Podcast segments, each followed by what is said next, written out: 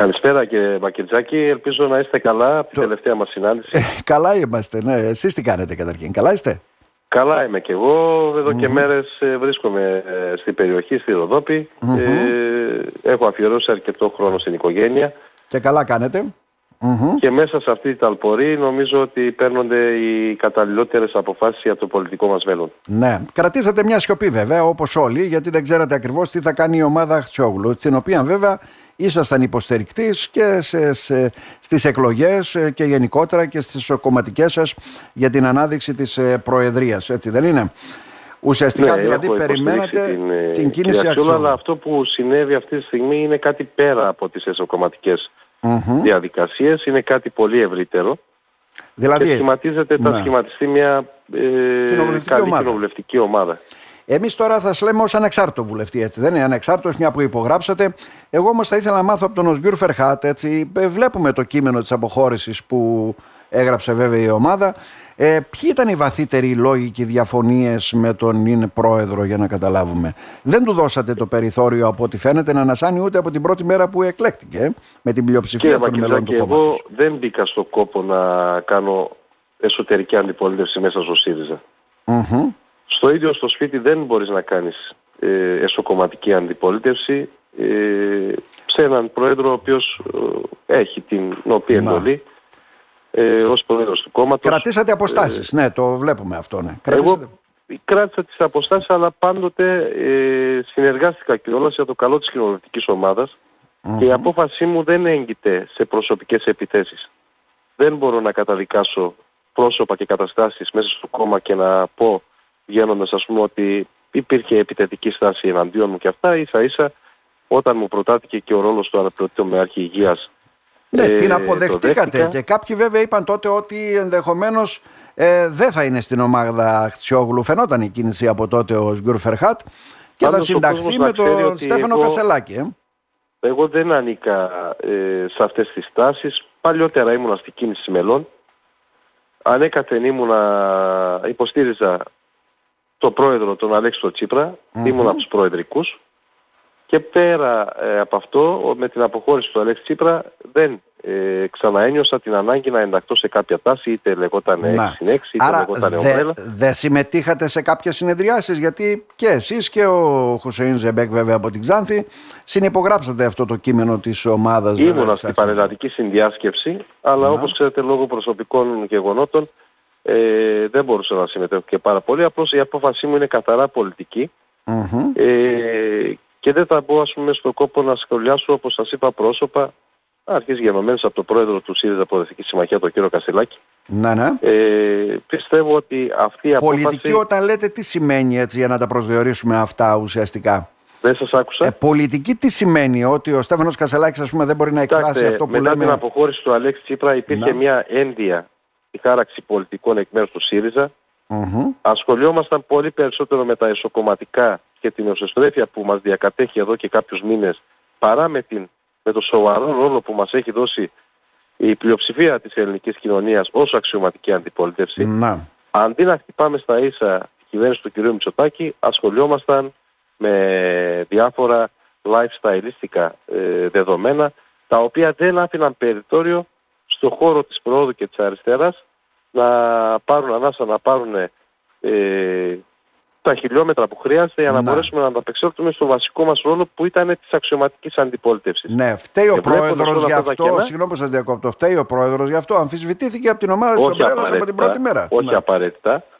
Ε, όλο αυτό το πλαίσιο που διαμορφώθηκε με την αποχώρηση από την Προεδρία του Αλέξη Τσίπρα ε, μας έφερε μέχρι εδώ. Δεν ναι. μπορούμε να καταλογίσουμε μόνο ευθύνες σε, ένα, σε έναν άνθρωπο, αλλά ε, σε κάποια σημεία αποτύχαμε και εμείς οι ίδιοι. Γιατί ε, τόσα χρόνια εγώ ας πούμε υπηρετά πιστά και με αφοσίωση 20 χρόνια αυτό το κόμμα. Να. Δηλαδή, ε, σας λυπεί προφανώς όλα αυτά που να μιλήσω ναι. για τα κακό κείμενα του κόμματος και να πω ότι πρέπει να το πάρουμε αλλιώς ε, το πράγμα. Αλλά ε, όλη αυτή η ολιγορία μας οδήγησε εδώ που μας οδήγησε. Και πήρε μια τροπή βέβαια που δεν είναι καλό για κανέναν τώρα σε μια δημοκρατία. Μια ισχυρή αντιπολίτευση χωρίζεται πλέον σε δύο κόμματα. Αυτό αντιλαμβανόμαστε εμείς έτσι δεν είναι; Ε, προφανώς ε, οι αρχές διακήρυξης ας πούμε ε, του ΣΥΡΙΖΑ ε, μας βρίσκουν σύμφωνους, αλλά αυτό καλό θα ήταν να αντικατοπτρίζεται και στην πραγματική ζωή.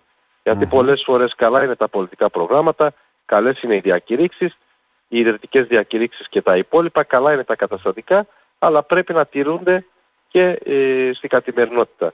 Πολλές φορές δεν τηρήθηκαν αυτά που υπάρχουν στο πρόγραμμα ε, και αυτή τη στιγμή αναγκαστήκαμε να αναξαρτητοποιηθούμε για να σχηματίσουμε κάτι καινούριο και κάτι που δεν θα έχει ομφάλιο λόρο με όλο αυτό που συμβαίνει στο ΣΥΡΙΖΑ Προοδευτική ναι. Συμμαχία. Με τι προοπτικές όμως κύριος Γκουρ, μιλώ βέβαια στον πολιτικό έτσι, άνθρωπο βουλευτή. Κοιτάξτε, βρισκόμαστε ναι. σε διεργασία 11 βουλευτές είναι. ομάδας. Ε, ναι, 11 βουλευτές θα τους βρείτε από την ομάδα της Ομπρέλας, τους δύο βέβαια, έτσι δεν είναι; Προφανώς ε, μπορεί να υπάρχουν και άλλοι που θα συστατευτούν με αυτό το εγχείρημα, είναι πολύ νωρίς, ακόμα είναι 2-3 ώρες. λέτε δηλαδή ότι θα έχουμε και προσχωρήσεις άλλων γενικότερα, ανάλογα το πώς θα πάνε αυτές οι κινήσεις; Προφανώς όσο πηγαίνει καλύτερα το εγχείρημα, αλλά να ξέρετε ότι αυτή η κοινοβουλευτική ομάδα δεν ε, τα αποτελείται μόνο από 11 ατομα Είναι η αρχή ε, του εγχειρήματος και πιστέψτε με...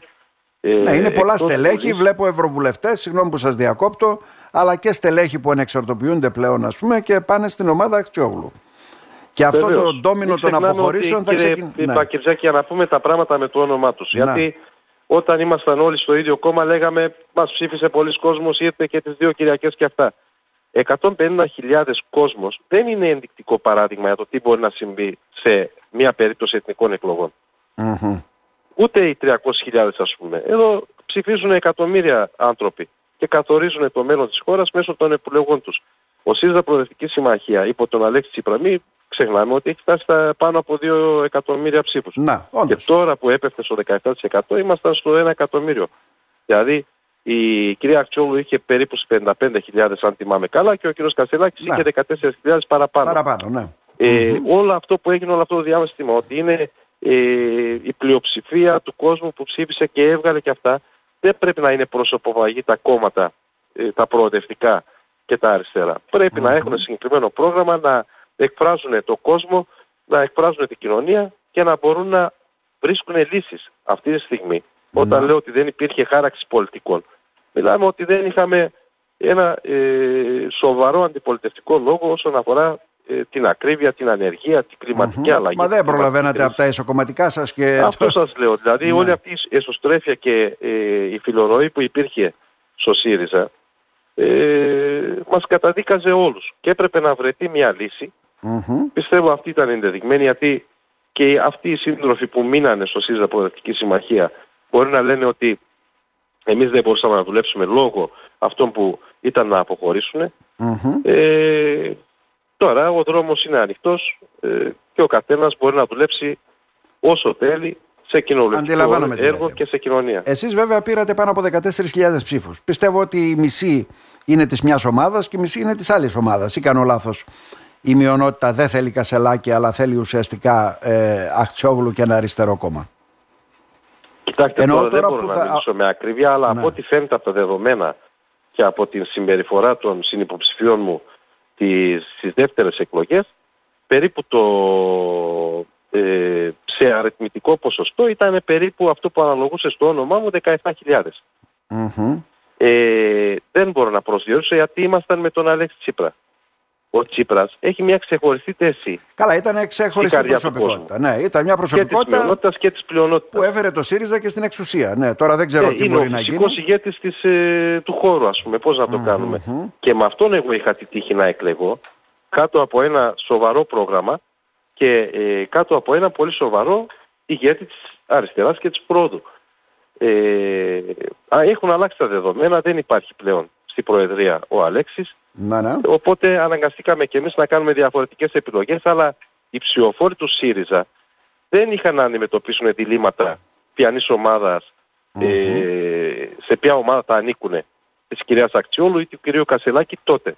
Δηλαδή στις εκλογές Μαΐου και Ιουνίου. Να. Εκεί το ζητήματα ήταν συγκεκριμένα, έπαιξε πολύ η κατανομαστική και ε, 17.000 ψήφοι που πάνω κάτω δηλαδή από τα αποτελέσματα όπως τα βλέπω, ε, ήρθαν στο όνομά μου. Με πολύ μεγάλη χαρά υποδέχομαι αυτό το γεγονός και θα προσπαθήσω να επιδιώξω να κρατήσω αυτό το ποσοστό την αυριανή μέρα. Και αν μπορώ να το αυξήσω κιόλας και σε επίπεδο πλειονότητας γιατί πλέον θα χαράξουν μια άλλη που όλοι αυτοί οι υπονομευτές και οι καλοτελετές εντός του κόμματος του ΣΥΡΙΖΑ Ποιους εννοείτε; στη Ρεδόπη μείνανε μόνοι τους. Τώρα να δούμε πώς θα βγάλουν τα κάστανα από τη φωτιά μόνοι τους χωρίς εμάς. Καλά, τώρα από ό,τι βλέπω Γιατί ουσιαστικά έρχονται πολλές αναφορές. δυο νομαρχιακές Σήμερα επιτροπές είχα- θα κάνετε τώρα. Έτσι φαίνεται και Σήμερα στη είχα Ροδόπη. τηλεφωνήματα Παρακαλώ. από ε, τα συντονιστικά οργανώσεων Ναι, ναι. και από ό,τι πληροφορούμε σε ε, τρεις οργανώσεις περίπου το 85% των εγγεγραμμένων μελών που είχαν έρθει μετά από κάλεσμα δικό Ναι, μας ναι. και προτροπή του Αλέξη Τσίπρα είναι έτοιμοι να αποχωρήσουν.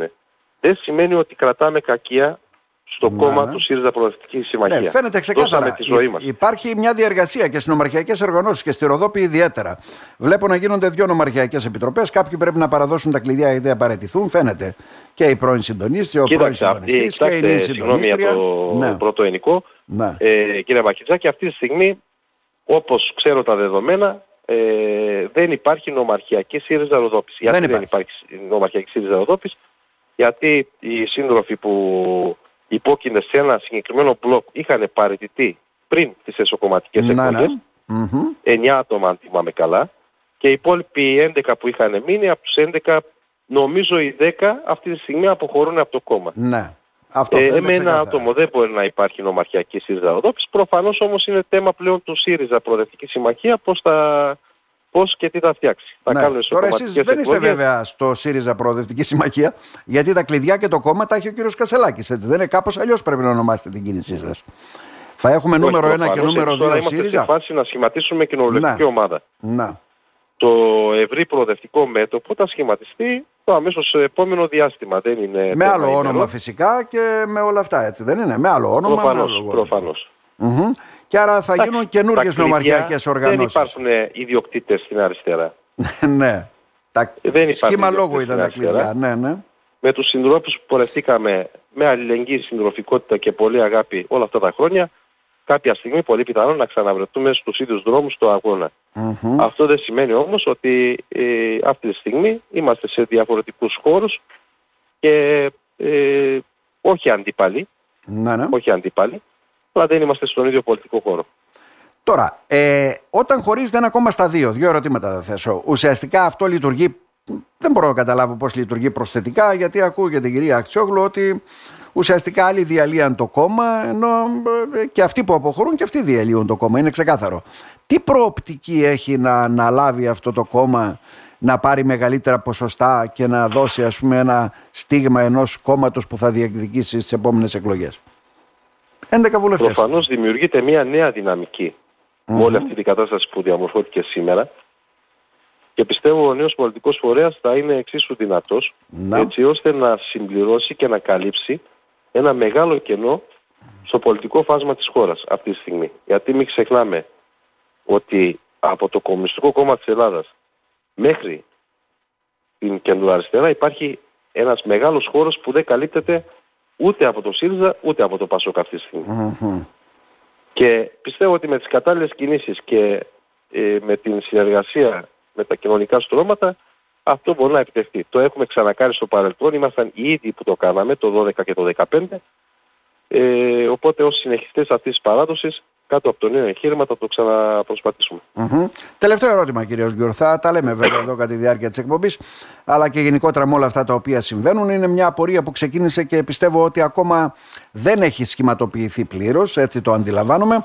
Η, η θέση του αναπληρωτή τομεάρχη παραδίδεται; Τι γίνεται, Τομεάρχη Προφανώς, Υγείας. ε, προφανώς θα την παραδώσω με πολύ τιμή ε, και χαρά.